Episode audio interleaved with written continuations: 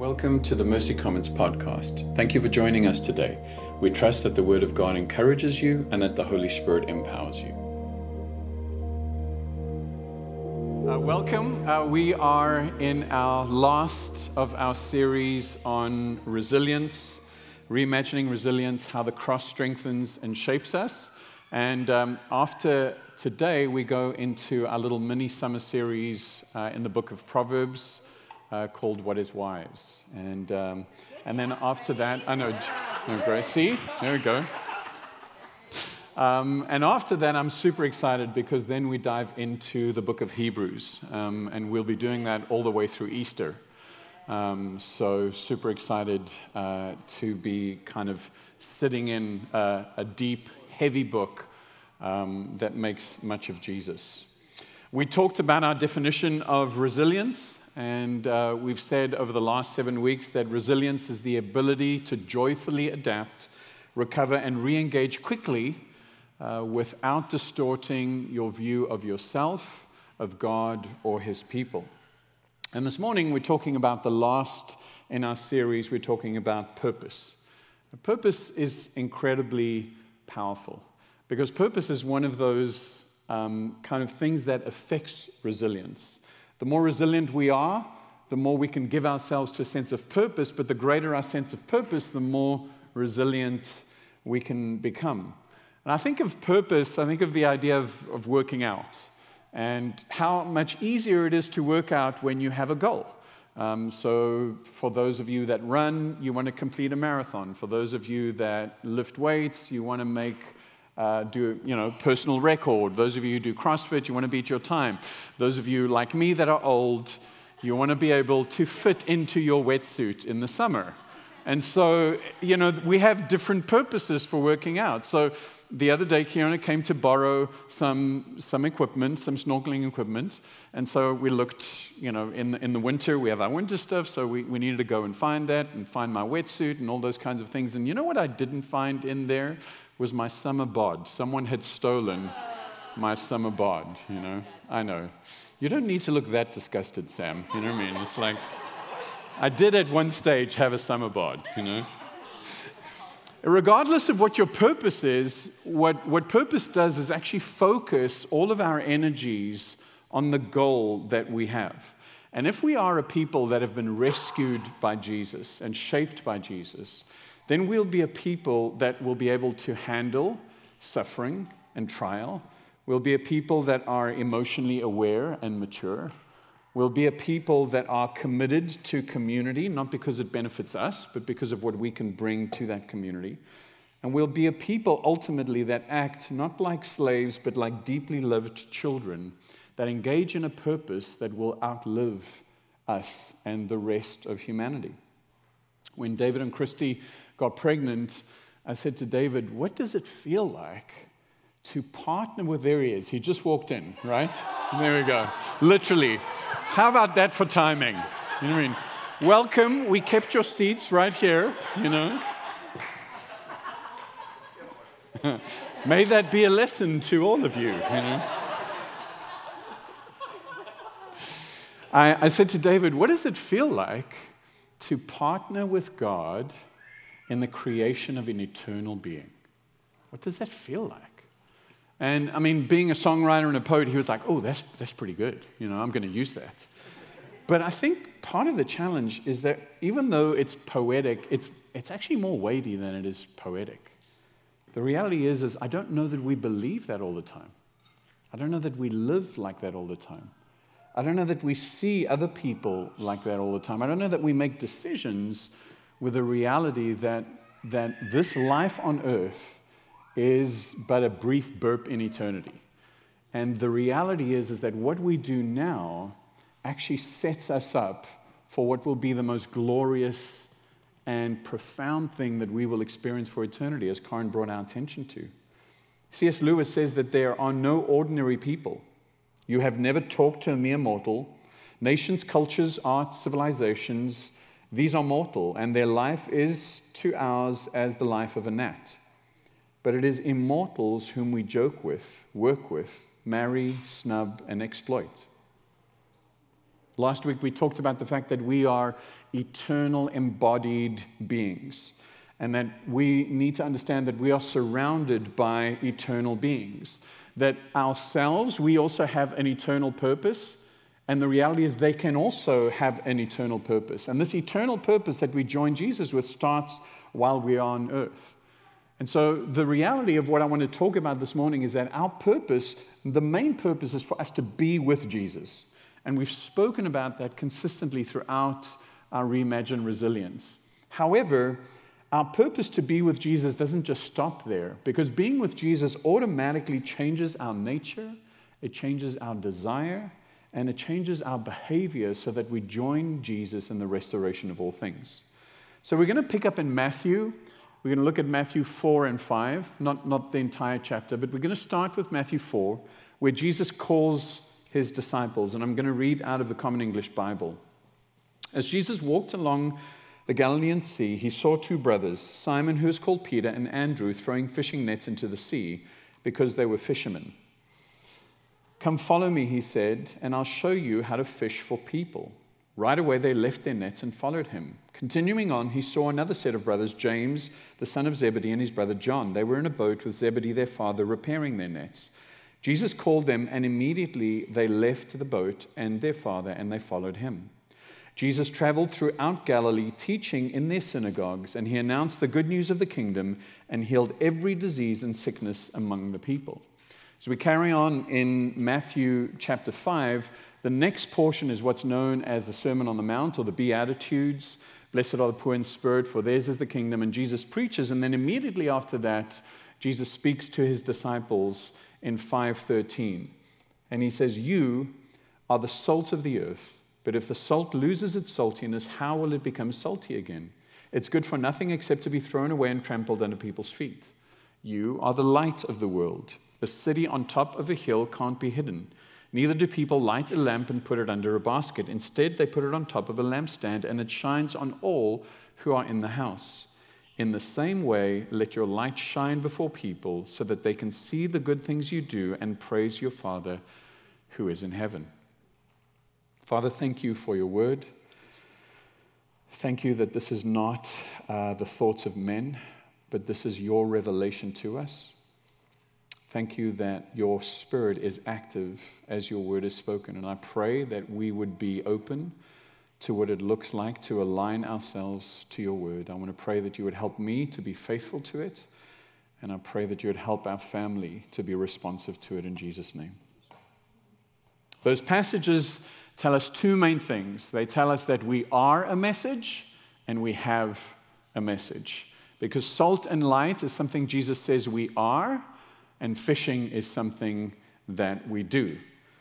Now, salt is one of my nicknames when I was growing up was salty or salty cracks. Um, and, uh, and so I'm very familiar with that. So, I know. It's a cracker in South Africa.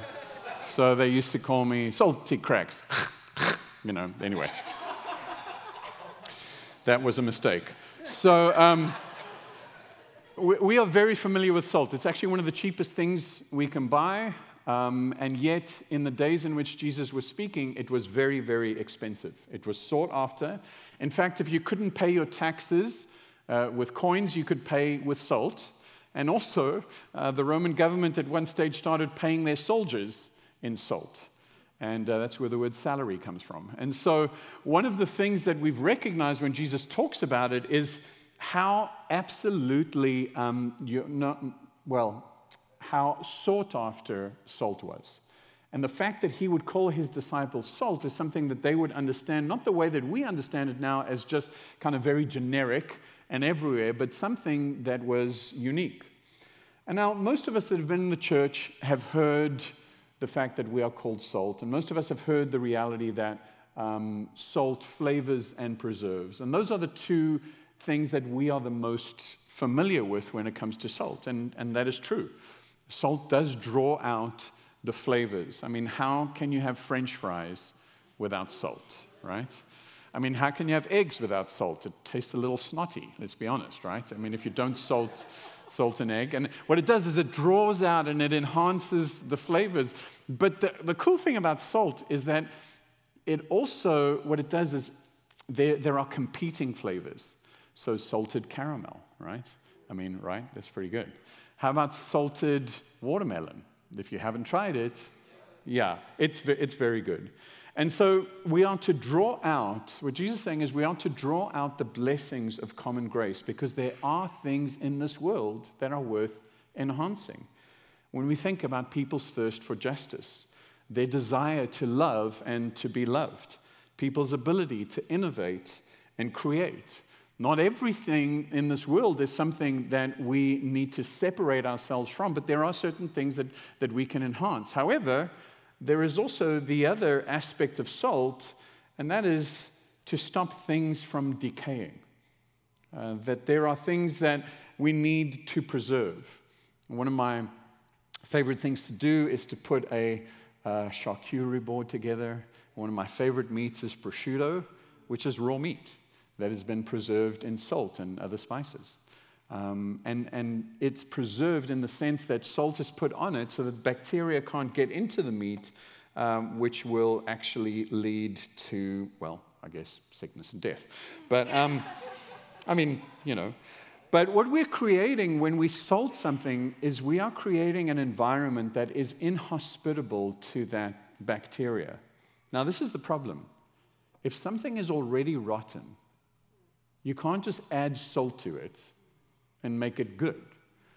What, what we're doing is we're actually preserving the good that is in something. So we can't just say that something that is by nature evil or wrong, because the Bible tells us don't call what is good evil and what is evil good. So we can't just add salt on something and we can't just be present in doing something and believe that because of our presence, what is actually happening is good. No, some things are rotten. And it doesn't matter how much salt you add, it's just a rotten piece of meat now with added salt. Okay? Um, we'll talk more about this on the third thing that we don't like to talk about, which is the fact that salt actually destroys as well.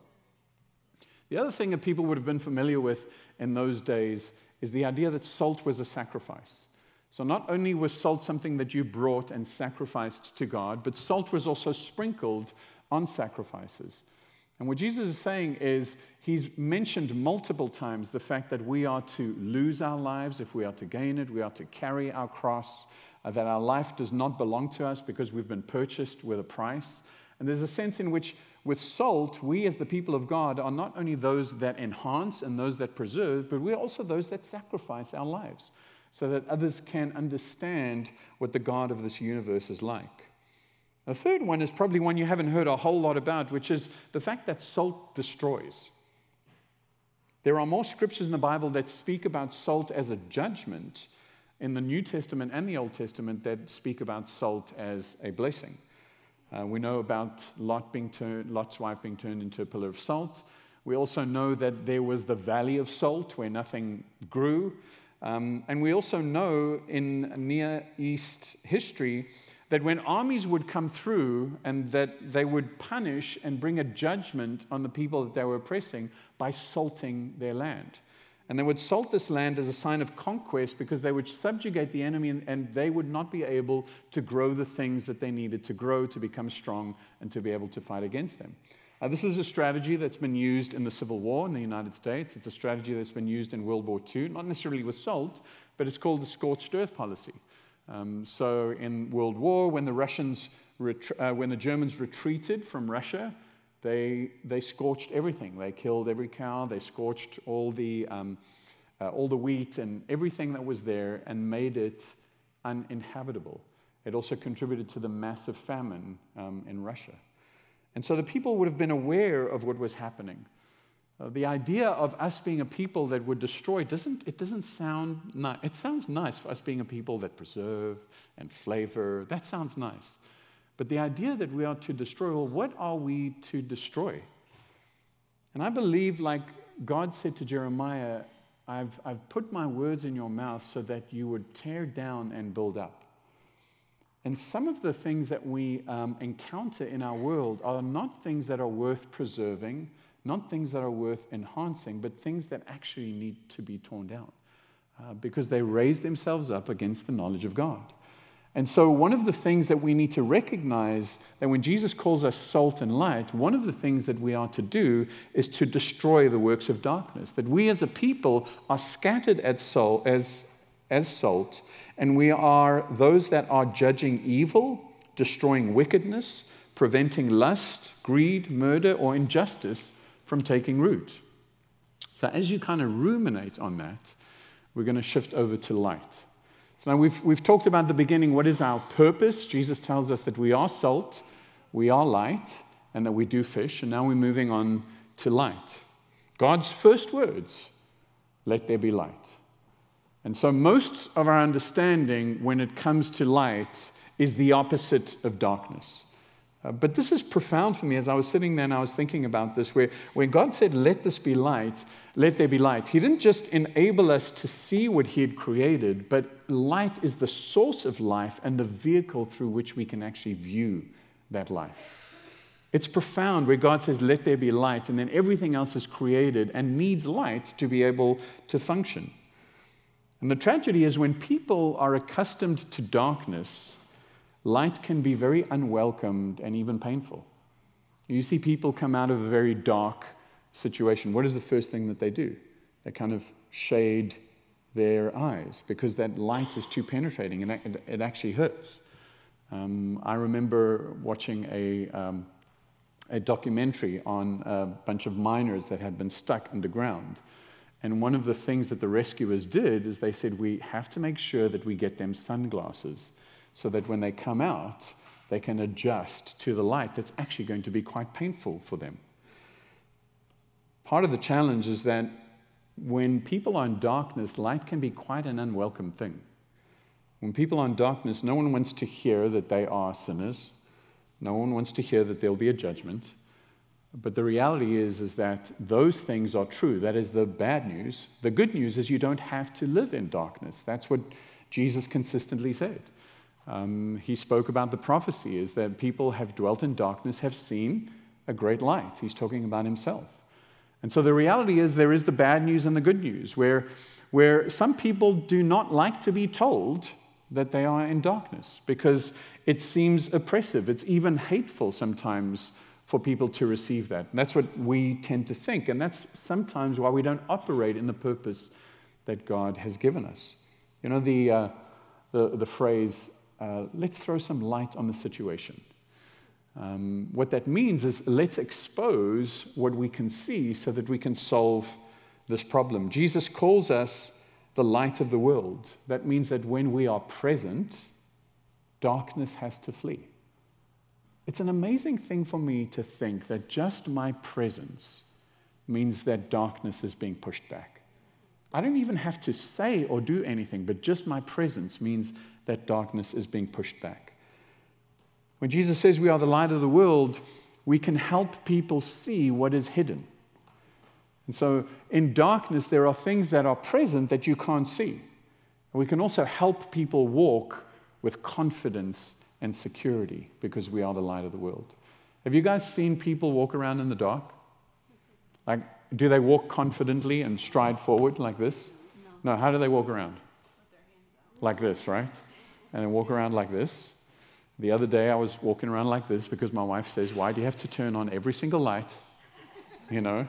And I said, Fine, I'll try not to turn on every single light. So, well, that's when you need the light. You know, if it wasn't dark, you wouldn't need the light. And I'm walking like this with my hands out. Why do we crouch in the dark? I don't know, but we are crouching when we're walking. And what I'm not realizing is that when you walk in the dark, you should be doing this, right? Not just like this. And the door was open. And so my hands go on either side of the door. And I'm walking like this. Bang! Then I said some bad words and switched the light on. You know what I mean? So I said, Would you rather have the noise or the light? When we are the light of the world, we help others walk confidently and with security. Andrew Wilson says this evil has no existence of its own any more than darkness does. It is merely the absence of something good. It's like a shadow or a hole in your sock. So when the light of God's goodness shines, there is no negotiation, there is no tug of war or struggle with the powers of darkness. Evil flees. Falsehood is driven out by the light of truth. Death is banished by the light of love, of life. That's a powerful thing. And that's not something we have to work at. That's something we are. That our presence actually makes darkness flee. Now, there is this passive presence that the fact that we are the people of God and we have the Spirit of God in, in us means automatically that darkness flees. But there's, there's also this active sense of being the light of the world, where Paul talks to the Ephesian church and he says, And don't participate in the unfruitful actions of darkness. Instead, you should reveal the truth about them. So he's saying not only should you be light in the sense of your very presence, but you need to help people see that that is darkness. It's embarrassing even to talk about what certain per- persons do in secret. In other translations, says what they do in the night. But everything exposed to the light is revealed by the light. Everything that is revealed by the light is light. Therefore, it says, Wake up, sleeper, get up from the dead, and Christ will shine on you. We tend to think in absolutes when it comes to darkness and light. And that's true, there are absolutes. Jesus is the only way to the Father. There's no way to the Father except through Him. The only way that we can come to the Father is to accept Jesus' free gift of grace. And the way that we accept that free gift of grace is repenting of our own autonomy and sin. When we submit to Him as Lord and not just Savior, then we are those that are light and salt and can choose to be fishermen. Once that light has shone on us, then we enter an, a different aspect of the beauty of light. And uh, I hadn't thought about this because I'd always thought about light and dark, just the, the massive contrast between light and dark. But then I thought the other day of like, you know, this beautiful when, when you're at a pond and the pond is just completely still and the light is, is just shining off that pond and you're looking at that and like, that is glorious. When you're sitting at the beach and the light just dazzles on the wave, those of you that are photographers, what, what, is, um, what is golden hour? Sunset, sunset, sunrise. Those are, those are aspects of light that aren't necessarily light and dark, but just different degrees of light that bring out the beauty and creativity in what is already there. The light doesn't make it there, it's already there. But the light changes your experience of what you're seeing. And so, as the people of God, not only are we pushing away the evil of darkness, but we're helping people see the beauty of what God has created. Not just in terms of His creation with regards to mountains and seas, but in terms of humanity. The way we lead our family, the way we love our kids, the way we are generous, the way we go through suffering without becoming embittered, the way we respond to difficult circumstances the way we treat people that can't do anything for us, the way we respond when we are ill treated. All those are examples of the light that kind of flashes on a wave where people look at that and say, wow, that's amazing. That's incredible. How do you do that? And we respond by saying, we don't do it. We are the light of God. We are salt in this world. And we have the Spirit of God in us because of the grace of God that enables us to do those things. And not all the time. Fishing. It's kind of a bit of a what? Salt, light, and fishing. Jesus says, Come follow me, and I'll show you how to fish for people. Can, can I just say, in the beginning of the scripture, says they were throwing their fishing nets into the sea because they were fishermen. Do we need that clarity? Like, why else? Anyway.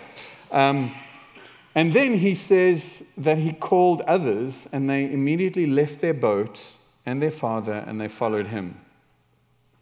I've often looked at that and thought, Jesus never said, Come and I will teach you the secrets of eternal life. He said in this moment to people who were fishing, Come and I will make you fishers of men. And he did that for a number of reasons. One, because they were fishermen, and so they understood what that would mean. But secondly, because fishing is not something that you are, it's something that you actively participate in. And so there's a sense in which Jesus didn't say to them, Come and sit down, write this exam about eternity and about who you think I am. Once you're qualified and understand that, then you can join me on this mission of preaching the kingdom of God. This is not the way to put a good team together. I'm just, I'm just saying. The natural and expected outcome of being with Jesus is, and I will teach you, and I will make you. Come and be with me, come and follow me, and I will teach you, and I will make you. He's not inviting them first to a sense of experiencing personal salvation. He's not inviting them, even in a sense, to understand the kingdom of God. He's saying, Come and be with me. And once you are with me, the changes that you experience because of your intimate fellowship with me will turn you into salt and light, and you will become fishers of men. Follow me, and you will experience a life that you cannot imagine or control, is what he should have said. Because then they go off, and then the disciples, as you know, are in this mess of like, what is he doing? Why is he doing this? Who is going to ask him? Because the last person that asked him kind of got a bit of a lesson. He's inviting them to apprentice while they know nothing about what they're doing. Now, there's not a lot of people like that. I'm someone like that. I'm like, I've never done that, but I'll give that a shot. How hard can it be, right? But a lot of us are like, well, before I do something, I need to know exactly if I'm doing it right. And Jesus doesn't invite his disciples into that. He's basically saying, Come be with me. And as you are being, you will see me doing and you will do the same things.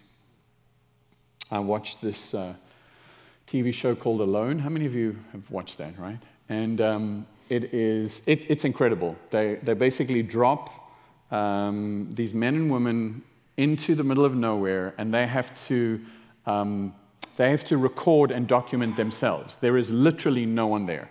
Uh, they do weekly medical checks, and the doctors that come and do their medical checks, they don't even talk to them. They take their blood pressure, they weigh them, because if they lose more than 30% of their body weight, they're automatically out. It's, it's an amazing show. One of the things that is amazing about yeah, it's like, can I survive without people? Can I survive without food? It is amazing to see the kind of emotions that they have when they're fishing. Do you know why? Their life literally is depending on whether they get a fish. They've gone 14 days without food, they're eating blueberries. This guy catches a fish, and at first he lets out this guttural roar, like, you know, like, like he's possessed by some kind of bear, and then immediately after that starts weeping like a child. And I'm like, oh my goodness, this is so very different to the way I've gone fishing before so very different. It's like, hey, you want to go fishing? Sure. Make sure we bring food, make sure we bring drinks, make sure we bring chairs. We throw it in there. Okay, great. What happens if we don't catch anything? Nothing. We got plenty of food, we got plenty of drink, we got our buddies here. It, it amazes me the different kinds of fishing. I, I, did some research on this. You're like, why are we talking about? Because I did some research on this. It's one of the most dangerous jobs you can have. Commercial fishermen die regularly. And, it, and at the same time, it's one of the things we do for recreation. Hey, you want to go fishing? Sure. Let's go have some fun. The thing about fishing when your life depends upon it is that it is active, it's costly, it's uncomfortable, it's inconvenient, and it's dangerous. And yet at the same time, fishing can be passive and recreational and comfortable and done with your buddies. The only difference between the deep sea commercial fishing and the fishing that we do for, or, or the, the only similarity rather, between the deep sea commercial fishing and the fishing that we do recreationally is that there is intentionality. There is this sense of like, I want to go fishing and I'm preparing myself to do that. Now, yes, it's a, it's a different kind of preparation. You know, you're not leaving your family for three to four months. You're not going to be on this boat like me and Sean when we went fishing, puking our guts out, wondering why we were doing this, and deeply grateful that our family sustenance did not depend on our success. deeply, deeply grateful. But I want to say this I think what's happened in the past when we've looked at the idea of fishing, when we've looked at the idea of sharing our faith, when we've looked at the idea of, of helping people understand that this temporal life is not all that there is to live for, is I think one of the things that we've done potentially is we have judged the way other people fish. And so you aren't actually fishing unless you're risking your life on a commercial boat puking over the side, um, potentially getting uh, damaged by all these crates that are landing on you. That's how you fish. Or the people that do that then look down on those of us that gather a group of friends and say, hey, we're going to spend Saturday afternoon and we're going to be fishing. I hope you're making the connection. Because some of us are actually really bold when it comes to the proclamation of our faith. And if you want to look at it this way, some of us are those commercial fishermen.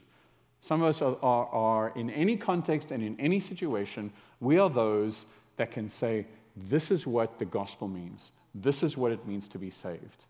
This is what eternity without Jesus can look like. And others of us are actually more skilled at throwing out the line with a group of friends and talking and engaging with each other and seeing whether we, we get a bite. Does that make sense? The thing that we have to come to terms with is that it is something that we are called to do. So I'm not saying you have to be a commercial fisherman. I'm not even saying you need to be a recreational fisherman alone. What I am saying is you have to be a fisherman. Why? Because one of the things that we know and understand is that that is what our purpose is. We are salt and we are light and we are those that are proclaimers of the kingdom. In Mercy Commons, we talk about the four pillars of Mercy Commons. The four pillars of Mercy Commons is that we revel in the mercy of God. Reveling in the mercy of God is the idea that the way in which we worship God is salt and light. It's something that we are. The way in which we pray, the way in which we, we engage in our spiritual activities, the way in which we gather together, that we proclaim, that is fishing, that we display, the way in which we live, that is salt and light, and that we participate in acts of mercy for the common good of those around us. That is what Jesus was talking about right at the beginning when he spoke to the disciples. And then he said that you, that, that your Father in heaven will get the credit because of what you do here on earth in terms of good works. So then why don't we do it? If salt is something that we automatically are, and light is something that we automatically are, and God Jesus has called us to be fishers of men, then why don't we do it? I would suggest the reason that we don't do it is because we're forgetful. Um, and that doesn't mean that we've forgotten necessarily the fact that we have been rescued by grace, but we have forgotten the emotional connection that we had to that, the joy of my salvation. I know for many of us in, in the room, uh, when we came to faith, it wasn't necessarily the sense of darkness to light. I know that for many in this room that grew up in, in Christian homes, potentially went to Christian schools, there was more kind of the spectrum of light that became brighter and brighter rather than the sense of darkness to light. That doesn't matter. The reality is, is that one of the things that we need to rehearse, and one of the reasons why attending gatherings is important, is to understand the joy of what we live in. The fact that I've been rescued, the fact that I've been pursued, the fact that no matter what I've done or will ever do, nothing will separate me from the love of God. The fact that the Spirit of God lives inside me and it cries out, Abba, Father. The fact that I've been adopted into His family. That regardless of what I'm going through on this planet, it is shaping me to be a better disciple of Jesus Christ. And I think sometimes we forget that reality. I think also we forget the reality that we are eternal beings because we are pummeled with a temporary. Um, even this morning, there's, there's a get a letter in the mail, and, and, and I'm sitting outside saying, God, please help the eternal to break through the temporal right now. Please help me not to focus on this, but help me to focus on what you've called me to do, which is to be salt and light and to be a fisher of men. We forget that the people that we interact with, like I said at we began with, the people that we interact with are eternal beings, made in the image of God, that we have an opportunity to be salt and light to, we have an opportunity to bring them into the kingdom by fishing. We're forgetful, we're also frail and frightened. I mean, I know that there are times where I've been hurt by my attempts to proclaim and to demonstrate, where people have either laughed at me or derided me or judged my actions or words unfairly. I know that sometimes the fear of man paralyzes me. The fear of man paralyzes me, but also the fear of my broader friend group. What are they going to think if I share my deep convictions? What is going to happen? The fear of not getting it right, of not having the right answer when someone asks that kind of question. Well, remember right at the beginning, I talked about a summer bod? So, like, walking is at least better than lying on the couch at least opening our mouths and being able to declare the hope that is within us is at least lying on the couch. Uh, I mean, sorry, it's at least walking, not lying on the couch. Thanks, Brittany. I did get that completely wrong. All God is asking us to do is to place ourselves in a situation where we can salt the world, where we can be light to the world, and to take opportunities to be able to fish. A simple, simple thing an invitation to come to church. If you don't know what else to do, just invite someone to come and be part of this body. Because you know what you have here? You have personalities that are different to yours. You have people that are different to yours. If you're an introvert, there are extroverts here. If you're an extrovert, there are introverts that aren't going to scare this person off. But there's also the reality of what we do on a Sunday morning is creating a context for connection with God creating a context where God can tangibly meet with his people, sons and daughters, but can also tangibly meet with those that are yet to become sons and daughters. This is an opportunity that we can use. We're also frightened, especially in this politically charged environment, that we'll be labeled as some kind of small minded bigot. Perfect love casts out fear if you are sharing the gospel with someone out of deep love and devotion for that person, then the reality is, is whatever you are accused of is going to fall to the ground because your motive is a motive of love. Not a motive of actually saying, I've done it, I've checked this off the list, but of actually, I understand your value as an eternal being, as an image bearer of God, and that you will only be fully human and you will only come into your destiny once you understand what it's like to be in relationship with Jesus. I think the third thing, so we're forgetful, uh, we're frightened. I think the third thing is we're, we're afraid of the friend zone. Now, most men in this room are aware of what the friend zone is. There are very few women that get stuck in the friend zone. It's mostly men that get stuck in the friend zone. The friend zone is when a young boy becomes friends with a young girl, hoping that the young girl will eventually understand what an awesome and amazing guy this guy is. And then what happens after a period of time is he gets stuck in the friend zone. And what happens is she begins to share about all of her relationship issues with the friend because he's such a good friend, right? I know none of you men have had this experience. I'm not asking you to put your hand up if you've been stuck in the friend zone. Um, but this is, this is part of the problem that I find in my relationships with people is that I've developed good friendships with people that are not yet believers of Jesus. And I'm afraid that if I take that step and actually challenge them with the truths of the gospel, that that friendship will end. And part of what, what's happened, I know in my life, part of what's happened is I've realized, man, I'm stuck in this friend zone. I'm actually more worried about maintaining this friendship than where that person is going to spend eternity.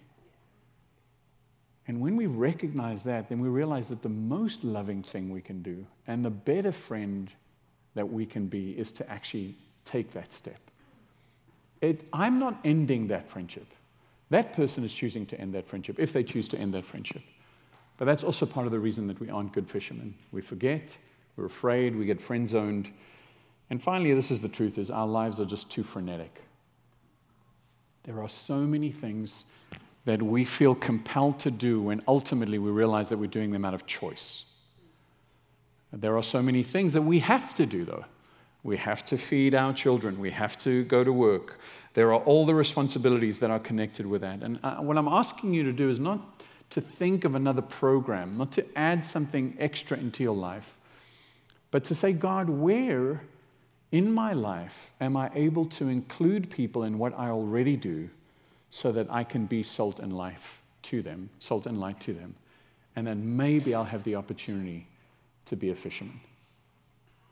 Eric isn't here, but Eric does a bike ride uh, on Mondays, and he is constantly inviting people to that bike ride on Mondays. And then at the end of his bike ride, they meet at a Starbucks and they do a, a little devotional. He's not adding anything extra to his life. He likes bike riding, it's what he does. He's just being intentional with his hobbies. All of us have hobbies that we can invite other people into. Most of us are involved in some kind of sporting stuff. Well, what would it be like to ask some deep questions with the people that you share three months of your life with? I don't know why, but every time someone sat next to Karen and she would come and say, I don't know why this is happening, people would share deep stuff with her.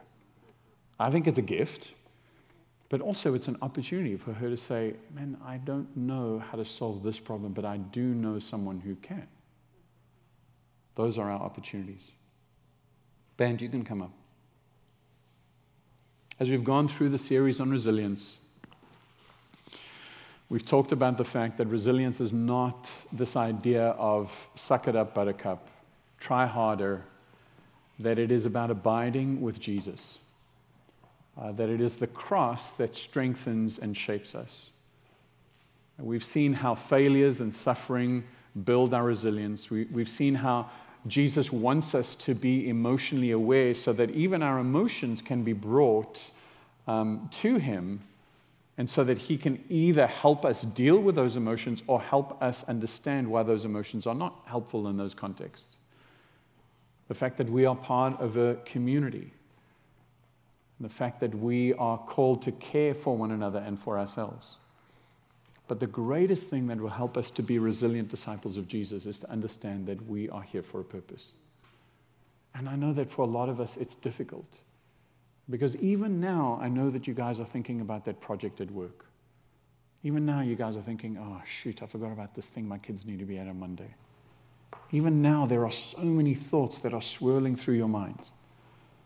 I just want to take a couple of seconds and I just want to read some scriptures over you and I just want us to worship and then respond to what the Spirit is saying.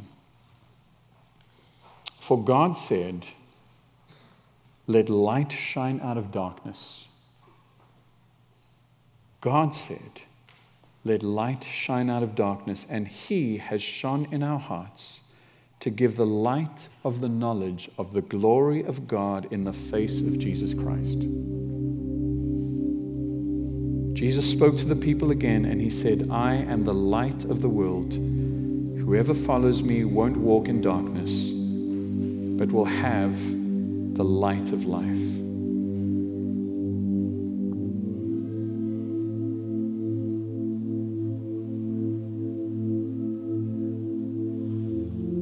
Jesus, I want to thank you that you called us into intimate tangible apprenticeship with you. I want to thank you that you removed every barrier to that relationship. I want to thank you that being with you transforms us into salt, transforms us into light, and that being with you makes us want to be fishermen. I want to pray, God, that just as we sit in silence for 30 seconds, that you would show us whether we just need a reminder of the joy of our salvation.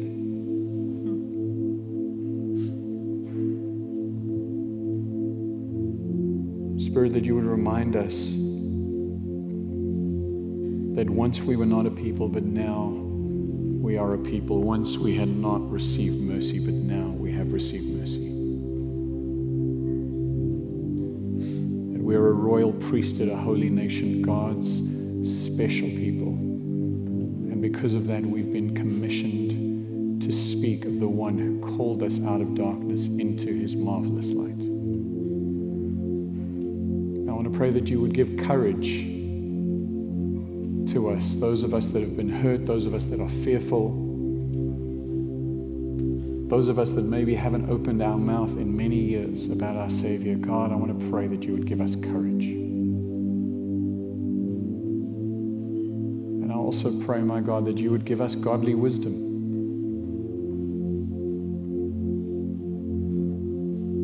That you would give us strategy about when and who and how. But God, most of all, I pray that you would remind us that we are light. That is what you've made us. You have transferred us from the kingdom of darkness into the kingdom of the Son you love. For God, who said, Let light shine out of darkness, has shone in our hearts to give the light of the knowledge of the glory of God in the face of Jesus Christ.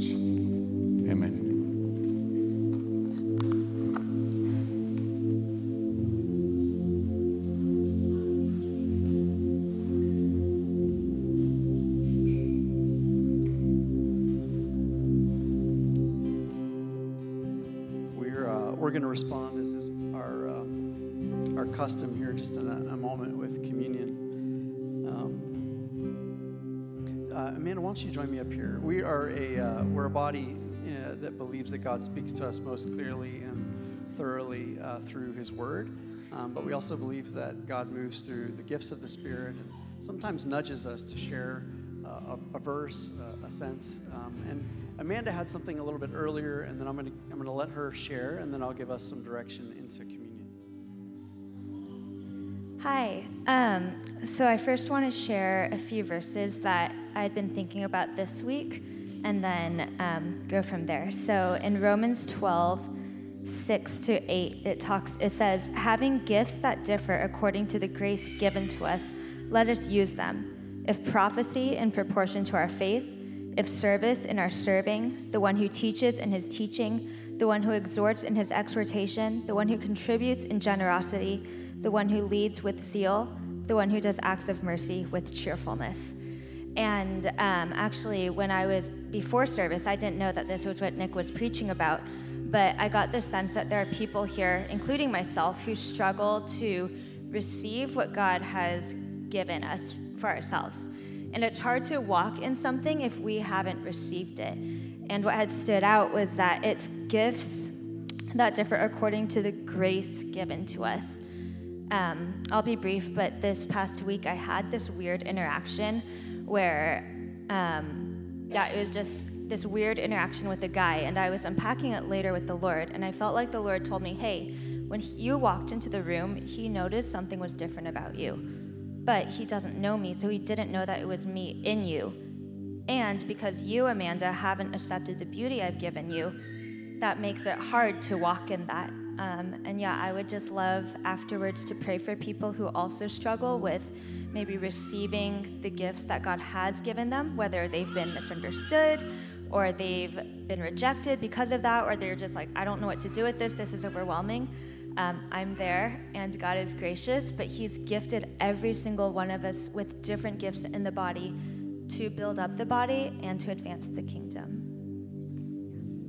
So, if, uh, if that word resonates with you, Amanda's going to be here to, to my left and to your right. Um, but I also want to give opportunity for anyone else that feels like maybe they struggle to receive. That's something that Amanda had said that really resonated with me is that maybe there's people here that are, have a hard time receiving. And what Nick preached about, there's the light is on. Uh, we get to come to a table where it is finished. Um, so if you have a hard time receiving the grace of God in some way, uh, whether it's the gifting that God's given you or maybe it's something that you're struggling with, this table, what we're going to take part in, is a finished, settled reality. The light is on. Uh, it has been uh, it has been dealt with. Darkness is dealt with. We can come to this table uh, with freedom. And so, I want to invite if you uh, if you're someone who uh, is released to pray for people here, I want to invite you to be to my left and to your right. And I want you to grab the, if that's you and you feel like you need prayer for that, I want you to grab the elements and take the elements together with, with the folks that are going to be over there to, to pray for you.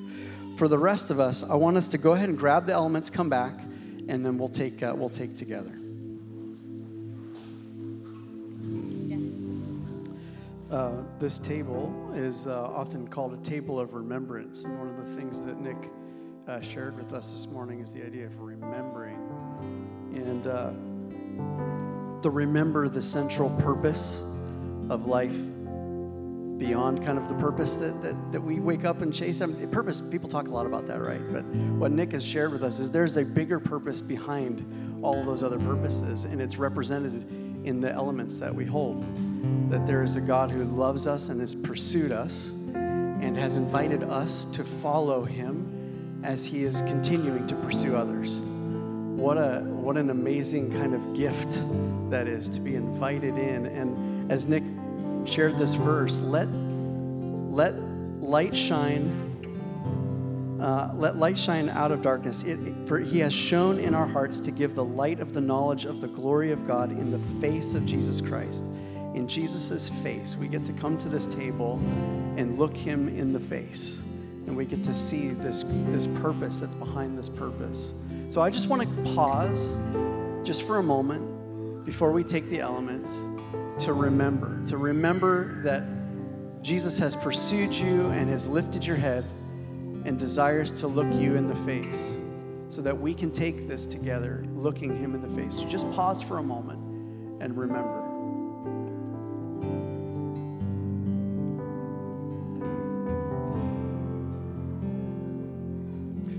Lord, we remember that you your body was broken for us, and we do this in remembrance of you.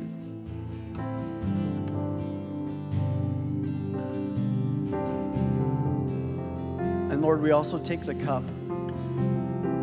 that represents the, the, shedding of your blood for the forgiveness of all sin. And Lord, we pause and we ask, I ask myself, and I'm sure my brothers and sisters are, are in a similar place. We ask that you, in a sense, recommission us, re remind us that we get to follow you and that you desire to make us fishers of men. We do this in remembrance of you.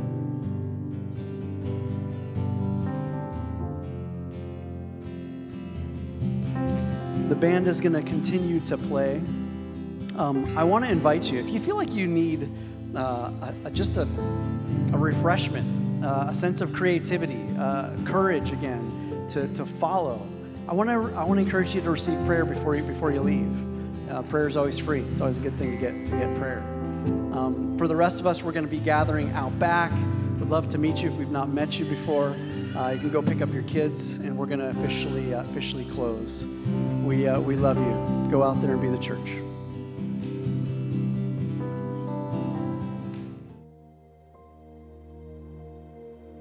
Thank you for listening to the Mercy Commons podcast. If you enjoyed today's content, please rate us and hit subscribe. And if you'd like to learn more about us, visit our website at mercycommons.church.